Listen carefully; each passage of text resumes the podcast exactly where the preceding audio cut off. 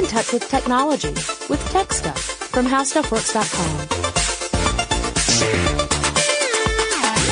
Hey there and welcome to Tech Stuff. I'm your host, Jonathan Strickland, and this week I want to talk about Disney Magic. Not just Disney Magic, but the Disney Magic, the oldest of Disney's cruise ships. And the reason I wanted to tackle this topic is that by the time you hear this episode, I will have just returned from my 10th cruise with Disney. So you might say I'm a bit of an addict. Uh, I thought it would be cool to talk about how the Disney magic works and explore the sort of things that make cruise ships possible. Now, before I jump into this show, I just want to let you all know Disney had nothing to do with me choosing this episode apart from the fact that I'm going on a cruise anyway. This is not a sponsored show. I'm not getting any perks for recording it. Uh, in fact, Disney's not even aware I'm doing this. They wouldn't know me from anybody else out there. And I say this because I am a Disney fanboy. I'm gonna geek out over Disney stuff as well as the cruise ship technology stuff. And it's important you know I have a completely biased opinion, but it comes to me honestly. Now that being said, the company, if they decide they want to send me on a cruise, they can do that. I'm not gonna turn it down. I love them. I'm really hoping that I can actually get a bridge tour this, this, uh, cruise, but they don't tend to do those. So if it happens, it will only be because somebody took pity on me. All right, so let's let's talk about the history of Disney in the cruise industry. Um, before the Disney company actually commissioned its own cruise ships, it partnered with an existing company called Premier Cruise Line back in 1985. Premier became known as the official cruise line of Walt Disney World and Disney characters would appear on Premier ships. It was one of the things that set Premier apart. Premier was also known as the Big Red Boat because some of their ships were big and red. Big-ish. They're not as big as the ones that you would see today in the industry. And the nickname of its flagship, Starship Oceanic, was the Big Red Boat. And it actually became the official name of two of their other ships. They actually renamed them because both of those ships were older. With the exception of one of their ships, the Starship Atlantic, which was built in 1982, the company's fleet consisted of ships built between 1955 and 1970, so they were a little on the creaky side. The partnership with Disney ended in 1993. Premier would eventually go out of business in 2000. And out of all the ships in their fleet, only one still exists, and that is the Atlantic. All the others have either been sold for scrap or they sank. So Disney had kind of dipped its toe in the cruise partnership world. And once that partnership with Premier ended, you know, it was a, an agreement to last a certain amount of time, essentially a little less than 10 years. The Disney company started to hold talks with other cruise lines, including Carnival and Royal Caribbean, but neither of those companies could agree to Disney's terms, essentially how much money they would have to pay Disney to allow Disney characters to appear on those cruise ships. By 1994, the rumors were that Disney, the company, was looking at creating its own line of cruise ships. Now, the actual Disney Cruise Line department was founded in 1995, and Disney commissioned two ships from an Italian shipyard called Fincantieri. Uh, the two ships would become the Disney Magic and the Disney Wonder. And according to a website called Hidden Mickeys, the Magic cost $350 million to build. I've also seen that figure go up as high as $400 million to build. So between 350 and 400 million dollars. So a big, big investment on the part of Disney in an area that they had not really explored, but they saw an opportunity. Because as Disney representatives will tell you, the issue with the cruise industry was it was mainly geared toward adults and a lot of uh, senior citizens as well, but not so much to families with children. And so they saw it as an opportunity to do to the cruise industry what they had done with theme parks and hotels and other things like that. So they decided to take this plunge. Now, Michael Eisner was in charge of Disney at the time, and he wanted the ships to have a classic ocean liner feel. So something akin to what you would have seen back in the old days of ocean liners. We're talking like the early 1900s. and to take those lines and kind of update it with modern accents, but to still have that classic style. So that's exactly what the engineers did. They started to design this so it kind of had this sleek look of a classic ocean liner, complete with two smokestacks, even though those were not both necessary. More on that in a second. And they decided that the interior decoration was going to be in the Art Deco style for the Disney Magic. The Wonder actually has an Art Nouveau style. Now the ship was constructed in two halves. You had the, the bow and the stern, the front and the back. The front half of the ship was built at the Ancona shipyard and the back half was built at the Marghera shipyard. And those two shipyards are more than a hundred miles apart from each other. So once they finished building out the fore half, the, the forward or front half, they had to tow it back to the other shipyard. And they did this by placing it on a giant kind of floating barge essentially and towed that more than a hundred miles to the other shipyard. And then they had to fit the two together. Now remember that this ship is like a small city. It has all of these independent systems that make up the ship. That includes a water system, so lots of water pipes, uh, an electric grid, including electric generators, uh, climate control, and more. I mean, everything that you would expect to have in a nice hotel has to be on the ship, which means all those systems have to be self, uh, self-contained. And that means that all of this stuff laid out had to fit together perfectly. You could not have any misalignment or else the conduits where you would allow electrical wires to go through or the air duct systems or the water pipes, they wouldn't match up. So they had to make it precise and hope that they could fit it together exactly the way it needed to. And this is not a, a small challenge. It's actually pretty tough. So once they got to the point where they were ready to put the two halves together, each half had to be put on a giant rail system, and this allowed them to very slowly bring the two halves until they met in the, in the center, and then they started to weld the ship together. And that's where you get the full ship, the Disney Magic. Now this construction project encountered multiple delays throughout the process due to other construction projects being a little slow uh, at the shipyards. And it meant that Disney had to keep pushing back the date of its initial sailing. And, uh, it ended up being almost five months late as a result of this. Uh, the Magic finally set sail across the Atlantic to its home port in Florida over at Port, port Canaveral and was ready for its first cruise uh, several months later than it was originally planned. In, uh, I believe it was uh, July of 1998. Uh, so a little bit later than what they had hoped.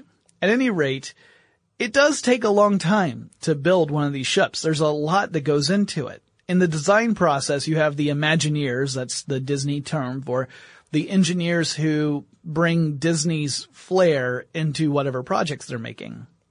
So Disney Imagineers are responsible for pretty much anything physical that you encounter within Disney. So you think about the Disney parks, the Imagineers are the ones who are designed, uh, who have designed all the theming, all the rides, everything that you encounter. An Imagineer has had a hand in designing. Same thing is true for the cruise ships, but it meant that they had to design things and then shipbuilders actually had to make it happen. So it was an interesting relationship because this was not something that they had done before. So Imagineers would typically use 3D rendering software to build virtual representation of a space that they wanted to create within the ship. So you had a virtual model and then you had to plan out how could you achieve this physically. And in some cases it might mean that you had to go back and redesign. That's why you have to use that 3D approach so that at least it's less complicated than building something out and then realizing it's not going to work. Now, part of that included building out spaces specifically for kids. I mean, this is Disney we're talking about. And in fact, kids have a couple of different areas on a couple of different decks of the various Disney cruise ships that are dedicated just for them. Adults, apart from the supervising adults, are not allowed in that space. So, uh, the worst part is these are some of the coolest areas of the ship.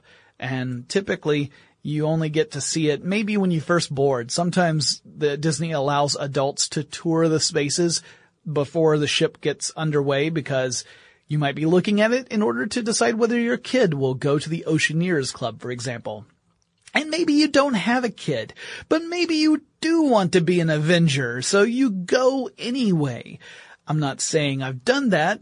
I'm just saying I'm not above doing that. At any rate, a uh, lot of really interesting spaces, and when the Imagineers were designing these spaces, they had to take con- certain considerations in mind that you wouldn't necessarily think of for other spaces. So they actually built out some rooms that had lower ceilings, which makes the kids feel taller because they're in a space that is scaled more to their size.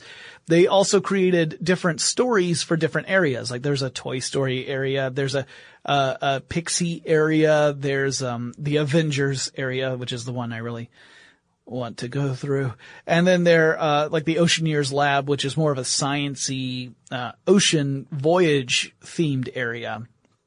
And all of this had to be done on computers first before building out the actual physical uh, uh, stuff that would fill up these spaces, and then there had to be the installation phase. So all of this is very technical. It takes a lot of work on the front end before you ever get to a point where a guest actually walks onto the ship.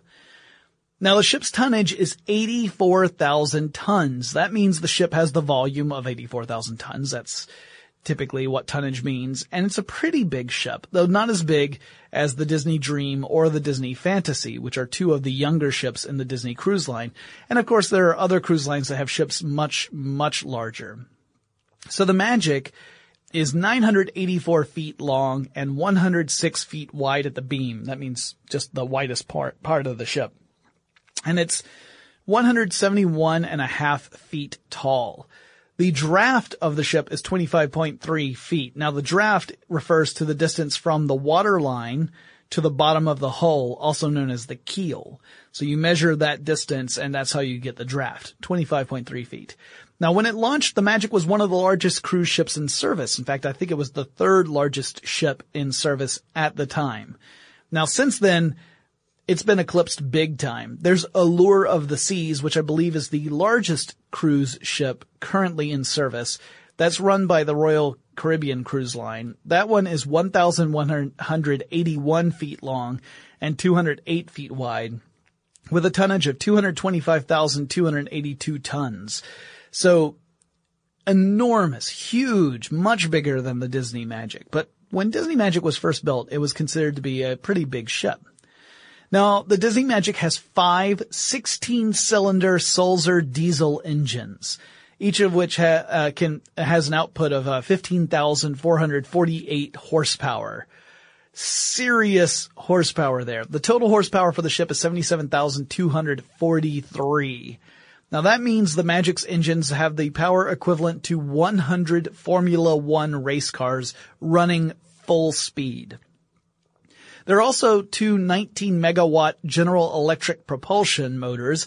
That's what actually turns the, or provides the power to turn the propellers in the propulsion system. And the ship has a fuel capacity of 20,000 gallons of diesel fuel. So it's running on diesel, um, to run these engines, which also provide the electricity for the entire ship. And the ship's hull has a special coating on it that's designed to actually make it move through the water with less resistance, which reduces the amount of work the engines have to do in order to move the ship. So this was a, an effort to reduce the fuel consumption of the Disney Cruise Line ships. And uh, also means that the engines themselves don't have to do as much work, so they don't need to be um, uh, replaced or repaired nearly as frequently.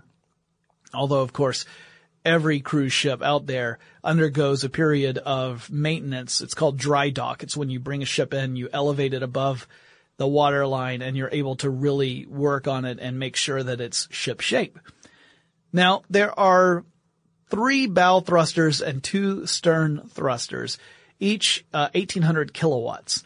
And the arrangement allows the ship to turn into play, turn in place without moving forward. So in other words, you can rotate the ship 360 degrees and not be moving forward at the time, uh, which is pretty cool. And, uh, I've actually seen it done because that's how, well, I've seen it done with 180 degrees because that was how the cruise ship would pull into one of the ports of call, the Disney's private island. They would actually turn the ship completely around so that you would back into the space. I don't think they actually have a rear view camera to do that, but maybe they do. Actually, they have lots of cameras all over the place in order to be able to navigate the ship. Now, like I said, the ship has two smokestacks, but one is used for exhaust and the other is decorative and actually houses some other stuff in it. Um, so only one of the two smokestacks actually is for exhausting smoke from the engines. But they decided that they wanted to have the two smokestacks on the cruise ship to give it that classic look. The cruising speed that the ship can attain is 21 and a half knots. It has a maximum speed of around 24 knots, although I've read that it can go as fast as 26 knots, which might be after the Magic has had a couple of um, renovations. It's been uh, upgraded both in 2013 and 2015. More on that in a little bit. One of the interesting things about the Disney Magic is that they have their lifeboats painted a yellow color to match the color of Mickey Mouse's shoes. This was actually a big deal. The U.S. Coast Guard has a standard for lifeboats. It's, they're supposed to be a bright orange, which is considered to be one of the most visible colors on the surface of the ocean. So if you are in a lifeboat, you want to be really visible so that you can be rescued. And Disney had to prove to the Coast Guard that the yellow they wanted to use was in fact just as visible as the orange, or else the Coast Guard would have said, I'm sorry, I know you want to have this beautiful color because you want it to fit the theme of your boat, but people's safety is more important than theming. But Disney was able to prove that the yellow was in fact just as visible, and so they were able, they were allowed to paint their, their lifeboats yellow. And in fact, the cruise ship in general is designed to have the color palette of Mickey Mouse. So it's essentially white, black, red, and yellow. Uh, it has 11 passenger decks, uh, and, and, three, I think, crew only decks, but 11 decks that passengers can go on. The decks, of course, are floors, kind of like floors of a building.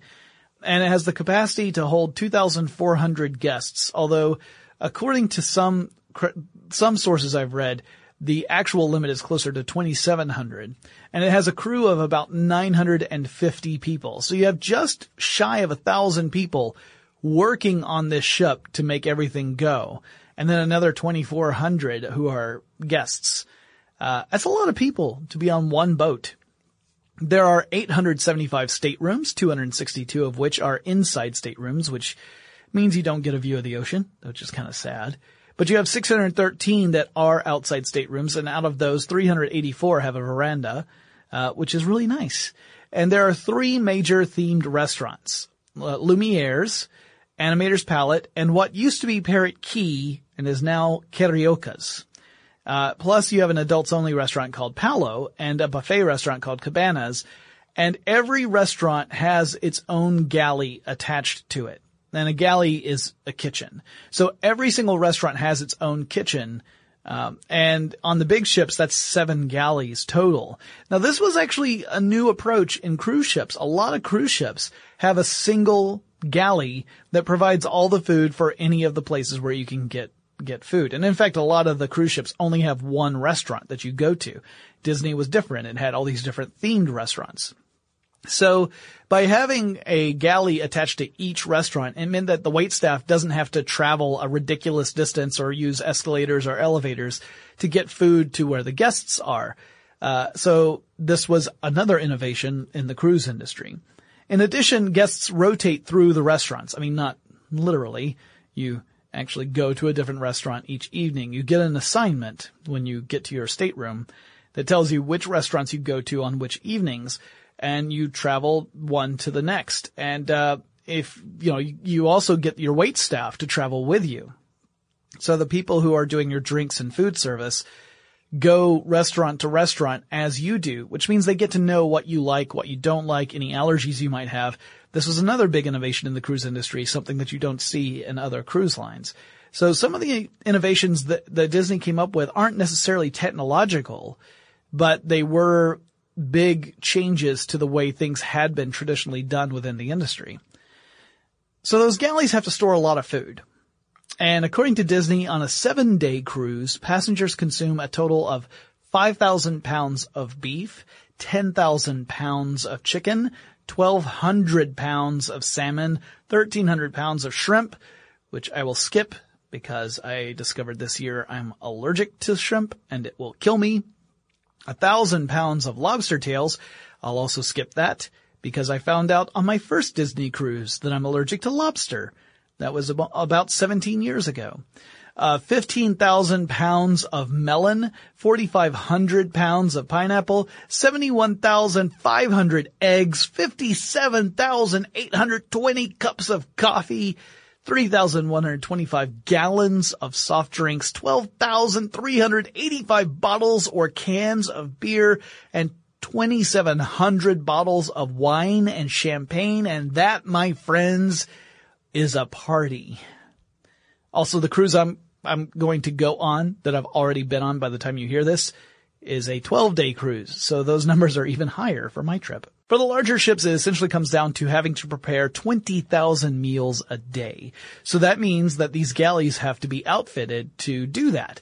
And that includes these huge industrial sized ranges, ovens, boilers, all sorts of equipment that is of enormous size to allow for simultaneous preparation of hundreds of dishes. Some of the stuff they'll do beforehand, like for sauces, they'll actually make sauce by putting all the ingredients in these huge boilers that can hold gallons of sauce at a time and they'll have it cooked down overnight. I actually have done tours of the galleys aboard these Disney ships and they are incredibly impressive. They are enormous. They have to be spotless. I mean, the Disney, Disney in general prides itself on trying to maintain a clean environment as best it can. The kitchens are, are amazing in that respect. You'll also see some of the largest cookware you've ever seen in your life, unless you're in the military, in which case you'll say, hey, yeah, I'm familiar with that. Um, and it's laid out in such a way to be as efficient as possible and allow for a massive amount of traffic because you have the wait staff coming through to pick up the finished dishes and take them out to the various tables. Meanwhile, you've got the cooks actually actively working on the food. So seeing this enormous amount of technology all in one place. Even though it's technology we're all familiar with on some level, the kitchen stuff is not like it's super high tech kitchen stuff. But just seeing it on that scale is incredibly impressive. And uh, if you do ever take a cruise and they have a galley tour, I mean, it doesn't have to be a Disney cruise, any cruise, and they have a galley tour, I encourage you to try and take that because it's really an interesting experience to see how behind the scenes, things have to happen in order for you to be able to get your dinner.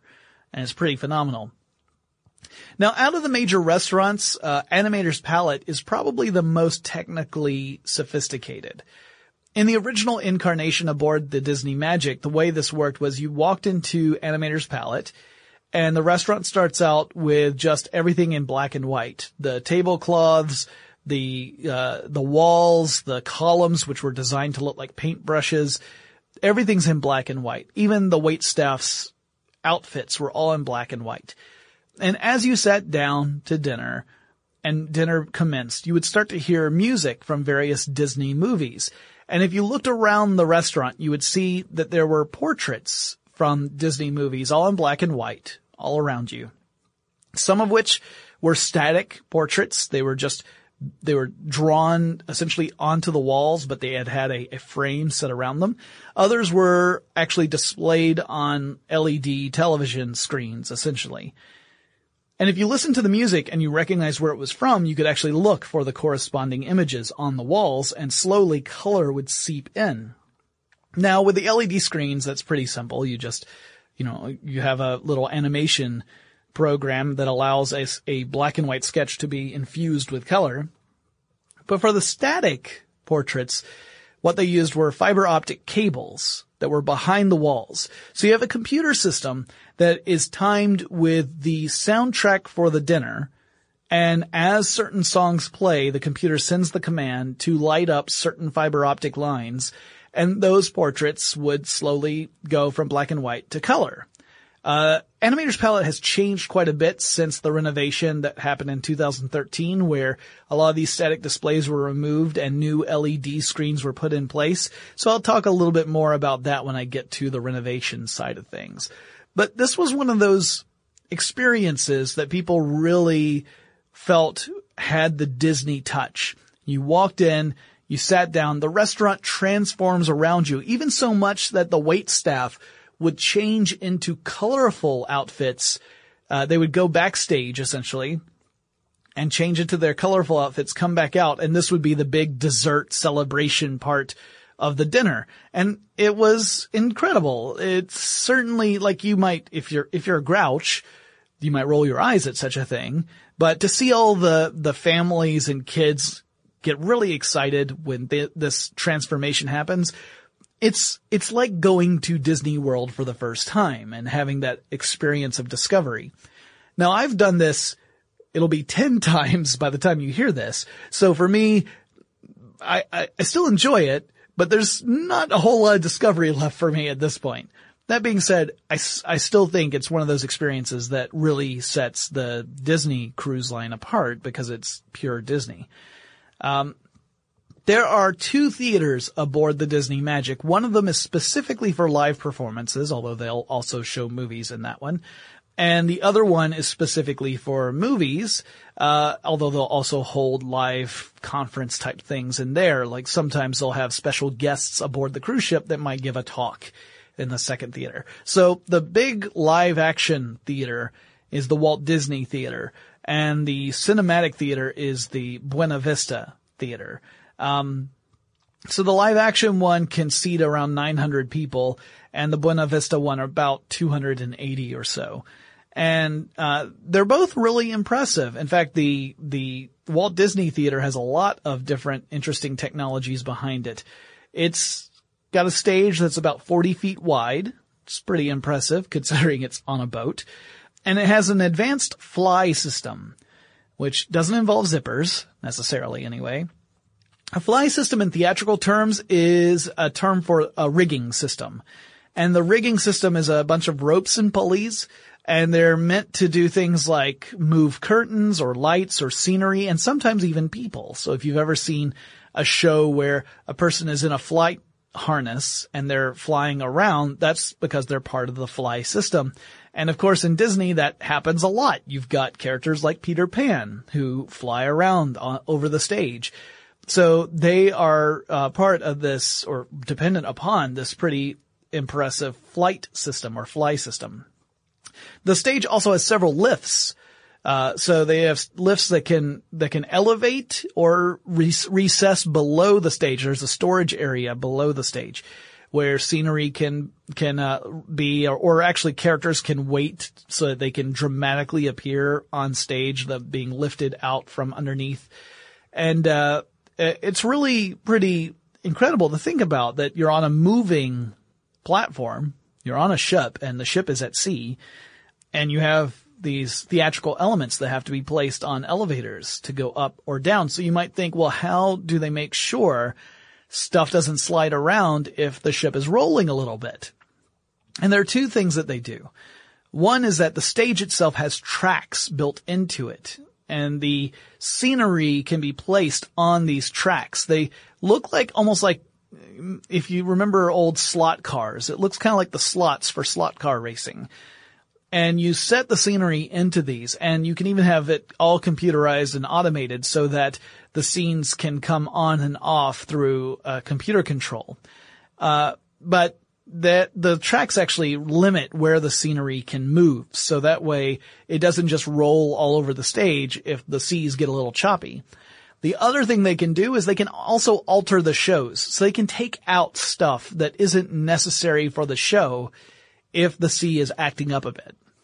So what they'll do is they'll, they'll simplify a sequence so that there's not as many elements on the stage, or they might remove some of the dance moves that the performers need to do so that they aren't endangering themselves while they're trying to perform.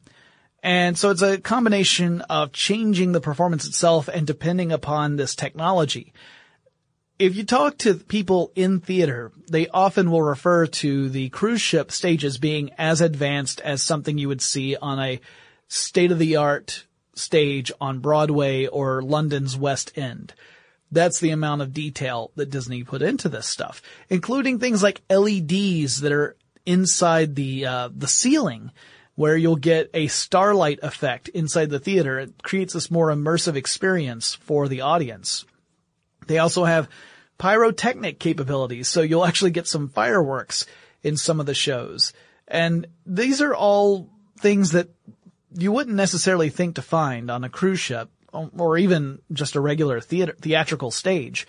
Uh, I've got a chance to do a behind the scenes tour of the stage as well. Disney used to do a lot more behind the scenes stuff, um, several, like more than a decade ago now. And I took those opportunities to take those tours. It was really interesting to see how they made as much use of the space as possible. This theater doesn't have very much wing space. So everything has to go either up or back or down from the stage because there's not really a whole lot of room stage left or stage right. And it also showed how technical these shows were. They had to be timed just right for multiple reasons. They had to be timed just right so that the scenery and the lighting and the effects are all coming on at the right time. So you have all these very sophisticated computer systems that keep all of that um, synchronized properly. And you also have to time it right because of the schedule that people have in the evening. You would either be coming from dinner and seeing a show, or you'd ha- see the show and then go to dinner. And you don't want anything to run too long and interfere with the rest of the schedule. So it was really cool to see how they had set up these computer systems that were all specifically designed for each show. And keep in mind, if it's a long cruise, they do multiple shows. They do two shows a night for the two different seatings that they have for dinner. There's an early seating that kids tend to go to, and then they go see the show afterward. And then there's the late seating that adults tend to go to. They see the show earlier in the night. They see it before dinner. And that means that you have to have a sophisticated technical system that can handle all of the needs of each show, do it twice a night, and then be switched over for the following night. And it is really neat to see this stuff backstage. If you ever get a chance to uh, check that out, you should. There are also several documentaries, more or less commercials for the Disney Cruise Line that do show you some of the behind the scenes stuff. And it's cool sadly, most of them are pretty limited in what they show you. So if you ever get a chance to actually do a behind the scenes tour, I highly recommend it because it is really cool to see how they put this stuff together. Uh, and keeping in mind, this is all on a ship that's moving around. I, as a performer, I, I've done some stage work. I've done musicals where I have to dance and sing. I'm not great at it. And to think about having to do that on a stage that's actually moving is terrifying. So let's talk about some of the other technical stuff about this ship. Not just the theater, which obviously I'm a huge fan of, but the actual things that make the ship itself work. The most technically complicated area of the ship is undoubtedly the bridge. The bridge of the ship is where the ship's senior staff who are in charge of the, the systems that keep the ship running and navigate navigation as well as uh, as actual uh, steering the ship. All of that is located on the bridge. And uh, then you have other departments that are obviously very important where these those officers would be located elsewhere. They would not be on the bridge. That's where your ship's captain is going to be most of the time. And if you were to take a look at it, it look a lot like uh, the Star Trek Enterprise set I mean, you have these different consoles with computer screens and lots of complicated looking controls, and they're all very important for the control and, and safe operation of the ship. There are stations for communications, navigation, and other critical systems all on the bridge. And you'll see lots of screens showing stuff like current sea conditions, uh, weather, uh, any sort of uh, naval traffic that's going through the area, ship status, that kind of stuff. They do have a ship's wheel, so you could stand behind the wheel and use the wheel to steer the ship. But they also have an option to route all the ship controls into a joystick. So you could actually have the thrust, the, the steering, all of that in a single joystick. which is particularly useful if you are maneuvering in or out of a dock. You can also hand over controls to a land-based system if necessary. But it's really interesting to see that all of these complex controls, like the thrusters and the the steering and all of these other elements can be boiled down to a single joystick control when necessary. In normal operations, you wouldn't be using that, but for something where you're using precise movements and you're trying to maneuver so that you can dock or something similar, then it becomes necessary. They also have a semaphore flag station. Yeah, the cruise ship still uses semaphore flags in case other communication tools are unavailable or not working. So semaphore, you've probably seen it. The idea of holding flags that have symbols on them and then you uh, move your arms in a particular way. It usually looks very robotic, very stiff. But those are specific ways of communicating messages to other ships when your communications tools have otherwise died down. It's all visual based. And you can send messages like, we're in distress or, um, you know, uh, uh, you know, we've got, uh, the, we need some help, whatever it might be. And they have a whole cabinet filled with the various semaphore flags they would need in order to communicate at any part of the world, which is pretty cool that they have the low-tech version of long-distance communication along with the more high-tech versions as well, because you want to have some redundancy in those. When you're talking about more than 2,000 guests, you've got to have those redundant systems in place just in case something goes wrong. There's also apparently a bridge simulator for the kids in Ocean Quest, but that's a kids only area. So that's one of those things I've heard about, but I've never actually seen because despite my sense of humor and my general personality, I am not a child, so I'm not allowed to go there.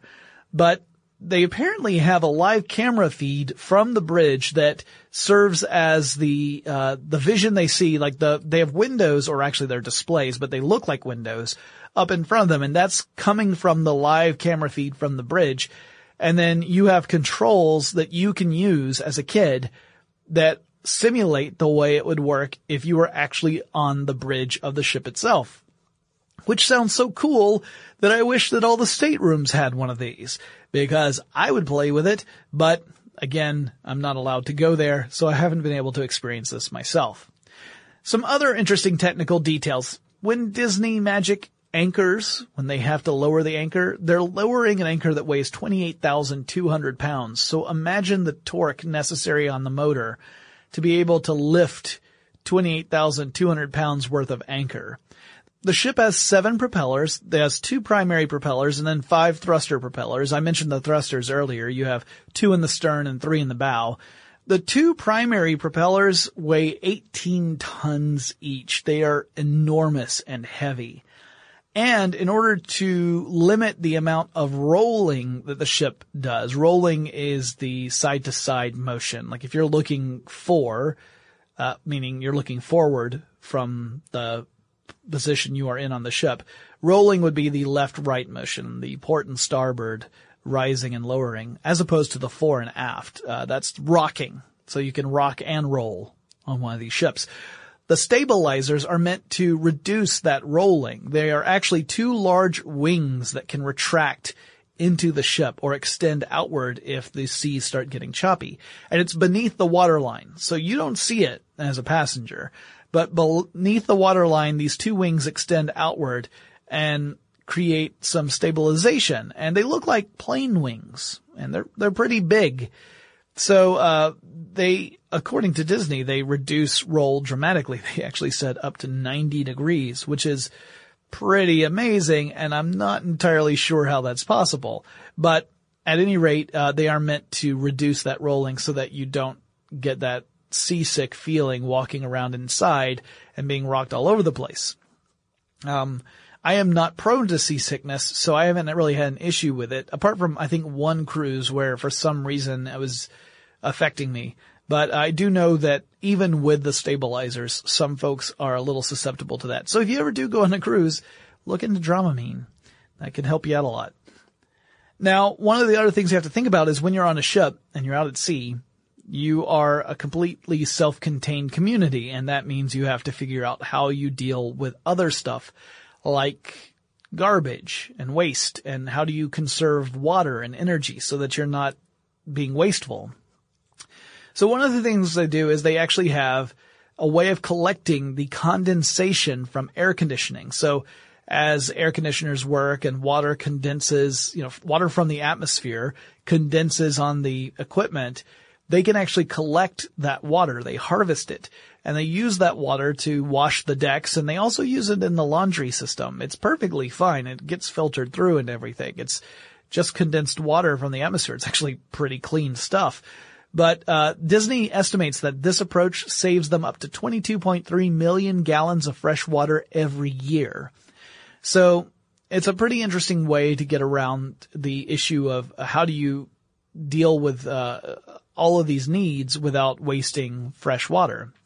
The ship can also distill 1,200 tons of fresh water from seawater every day. And the total potable water storage capacity aboard the ship is 82,000 gallons. They also recycle used cooking oil, so they ha- go through about 264 gallons of cooking oil every week. Now that oil is taken by a company called the Bahamas Waste Management Company, and they convert it into biodiesel. They also have a uh, partnership with BMW, and there's several BMW vehicles that run on this biodiesel uh, in the Bahamas. Disney estimates that it recycles 900 tons of aluminum, paper, plastic, and other odd recyclable stuff every year from their cruise line. Now, going back to the Disney Magic and talking about its original uh, cruises, it set sail on its maiden voyage on July 30th, 1998 out of Port Canaveral, Florida, and originally it only sailed for three or four day cruises. Uh, in fact, the first time I ever went on one, it was a four day cruise. Then a year later, the Disney Wonder joined the fleet. Uh, the Disney Wonder and the Disney Magic are nearly identical. The theming is different. It's Art Deco in one, Art Nouveau in another. Some of the spaces are themed a different way, like the different uh, nightclubs and stuff that you can go to have different themes. Uh, the main restaurant on the Disney Magic is Lumiere's. The main one on the Disney Wonder is uh, Triton's. Um, Helmsman Mickey is on a, is in a statue in the lobby on the Magic, and Ariel, the Little Mermaid, is on the the Wonder. But otherwise, apart from some superficial differences, they're largely the same. So once the Wonder came online, it started doing the three and four day cruises, and the Magic began to do seven day cruises, which meant that Disney had to come up with all new ways of entertaining guests and uh, feeding them and making sure they had enough variety on their menus so that people weren't just tired of eating the same thing over and over. So it came up with new challenges. In 2013, the Magic went in for a massive facelift. Uh, Disney actually called it a reimagining, which makes perfect sense when their engineers are called Imagineers. Now this time, they took it to the Navantia shipyards in Cadiz, Spain. So they weren't at the same place that uh, they were when the ship was being constructed. And there was another dry dock period in 2015 that updated a few more features. The 2013 dry dock lasted two months and involved taking apart about 80% of the ship for upgrades, including stripping the ship completely of paint. So you can see pictures of the Disney Magic in dry dock from 2013 and it looks pretty, pretty banged up because all the paint has been removed. Uh, in 2015, they upgraded the engines aboard the Magic to be more efficient and reduce fuel consumption further, uh, along with that special coating on the hull. And one practical addition to the ship was the ducktail. And this was not a Donald Duck reference. The ducktail is an industry term. It's essentially a tank that's placed in the back of the ship that adds buoyancy.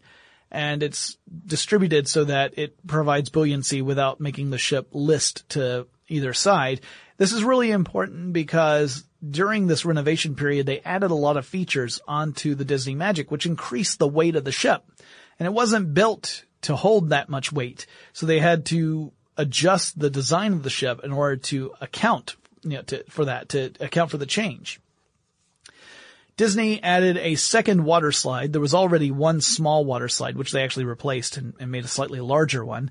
Uh, and this new water slide called the Aqua Dunk is a, uh, is a, a slide that's designed to do a pretty rapid drop into water.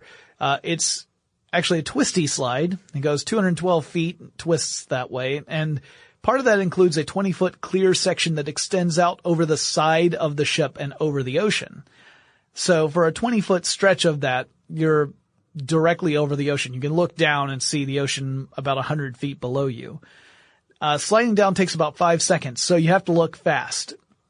It's actually a really tough thing to have water slides on a ship. This is another engineering challenge.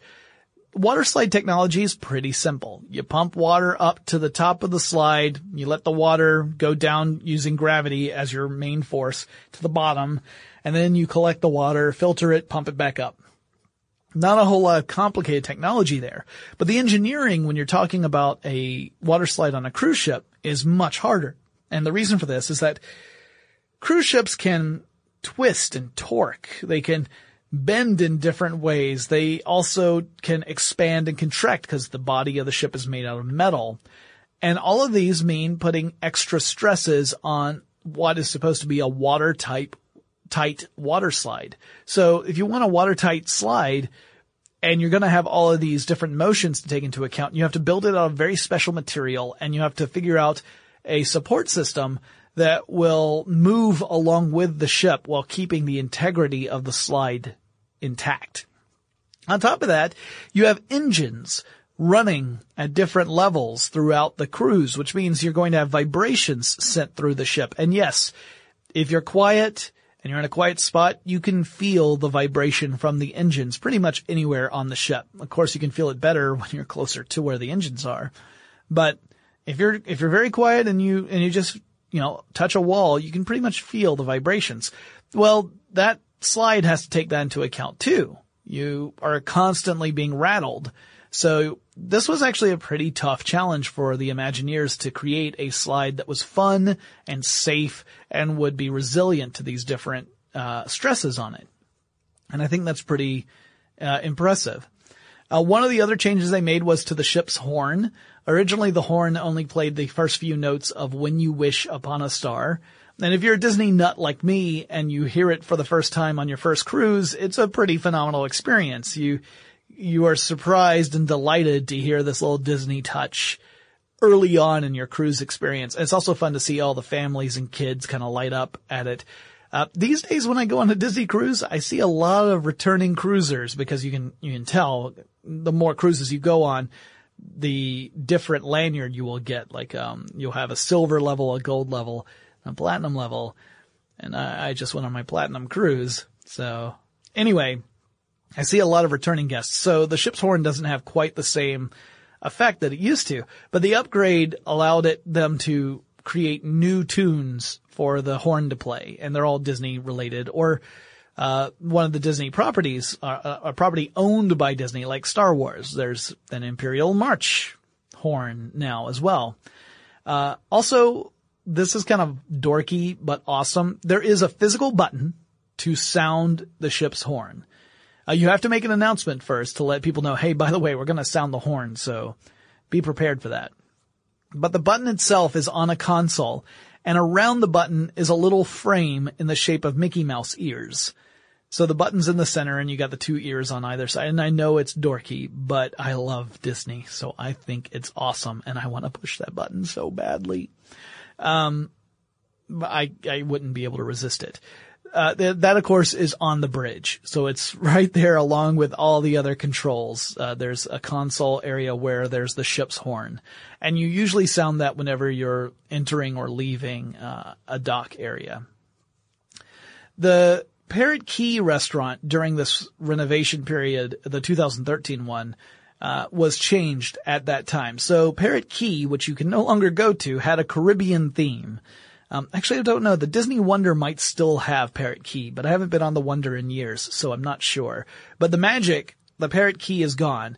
So that had a, a Caribbean theme. It was, uh, a lot of the cuisine was Caribbean in, in, uh, inspiration.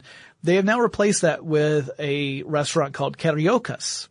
And Cariocas is named after Jose Carioca, a Donald Duck character in the Three Caballeros cartoon. I don't know why I'm suddenly adopting an accent here, but the Three Caballeros cartoon is a very fun, classic Disney cartoon. And so the, uh, the Three Caballeros takes place in South America and the cuisine at uh, Cariocas is largely influenced by the food of Brazil. So it's a, a different change, different style of cuisine, and they did different theming, different lights, uh, in order to give it this much, what, a pretty large change in identity.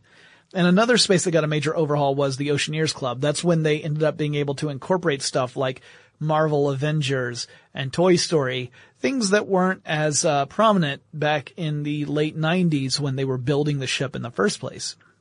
So, uh, when you go to like the, or when your kid essentially goes to the Avengers Academy, they can train to become a superhero. No word yet if Captain America whispers, Hail Hydra to each recruit. That's a reference to a storyline that's going on right now in Marvel that I'm not crazy about. I also wonder if the Captain America aboard the Disney cruise ships is getting any flack about being a secret Hydra agent because they do have you know, lots of different Disney characters aboard these various ships, including Marvel characters. Typically it's, it's Captain America. Um, they've also had Star Wars characters as well they've done Star Wars themed ship uh, cruises. I have not gone on one of those, despite the fact that I also love Star Wars as well as Disney. Um, I did not do one of those yet, but I stress yet. Now, one of the other changes they made was at Animator's Palette. I mentioned the fiber optic static displays earlier, the ones that were just black and white sketches of various Disney characters. They couldn't change because they were built into the wall, but then the fiber optics would allow color to come into the picture. And uh, so they would change from black and white to color, but you couldn't change what the portrait was of, right? Like a a, a picture of uh, of of Baloo the bear from the Jungle Book is always going to be Baloo the bear. It would never change into anything else. When they did the renovation, they pulled out some of that and swapped in LED screens, and now you get a different experience. So instead of it just being uh, images that go from black and white to color, on the screens you'll see sketches uh, start to appear on the various portraits of various Disney characters. And as the dinner progresses, you get more details, you get color, you get animation, um, and they change over time. So you're not looking at just a, a, an evolving sketch of a single character. It swaps as the dinner goes on. Uh, and again, it ends up being kind of a show. It's not just dinner, it's also a performance, which is kind of cool.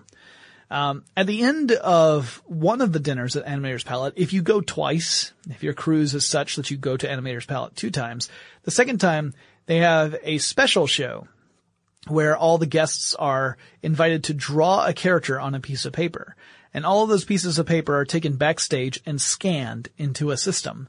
And then when you watch the show at the end, these characters are animated and they appear on screen. So a character you drew will appear on screen and dance around and move about. The way they do this is they have special blocks set aside that you draw in things like legs and arms and hands and a head and a body and that kind of stuff.